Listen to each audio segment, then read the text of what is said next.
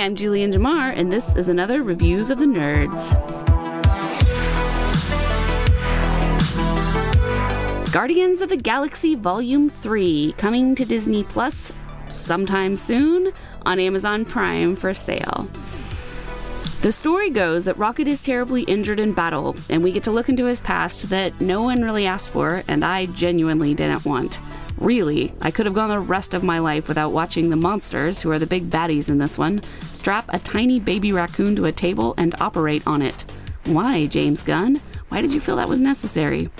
Anyway, Classic Gang is all here, including past Gamora, even though they deeply hinted at the end of Endgame that they couldn't find Gamora and that she was gone forever now she's back, and she's super mean, which, let's be honest, she was always super mean. Even when she was in love with Quill, she was mean. But whatever.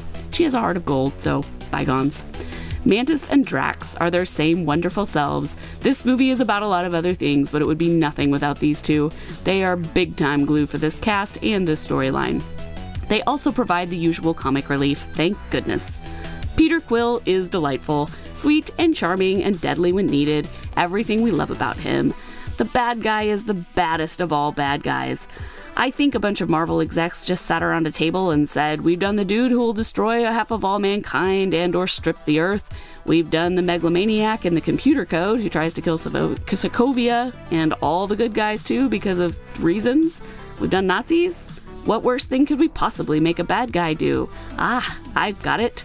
Animal cruelty. Ugh, I hate it so much." I would explain the storyline further, but it was a lot. The High Evolutionary wants Rocket because he's really smart, I think. I don't really know. The reason gets lost in all the action. He spends the entire movie trying to get to Rocket and killing lots of innocent beings to accomplish it. I was told I would cry my eyes out, but actually, I just wanted to do extremely bad and illegal things to the High Evolutionary. I heard it was the best of the three. It was really well done, but I liked the first best. Of all the recent Phase 4 Marvel movies, I think it was the most well done. It definitely had depth, character development, good writing, lots of their usual ridiculous humor. I laughed a lot, but also felt like I was being tortured at the same time. That's a fun mix. Not really. Anyway, I'm Julien Jamar. You can catch all my reviews at julienjamar.com. This has been another Reviews of the Nerds.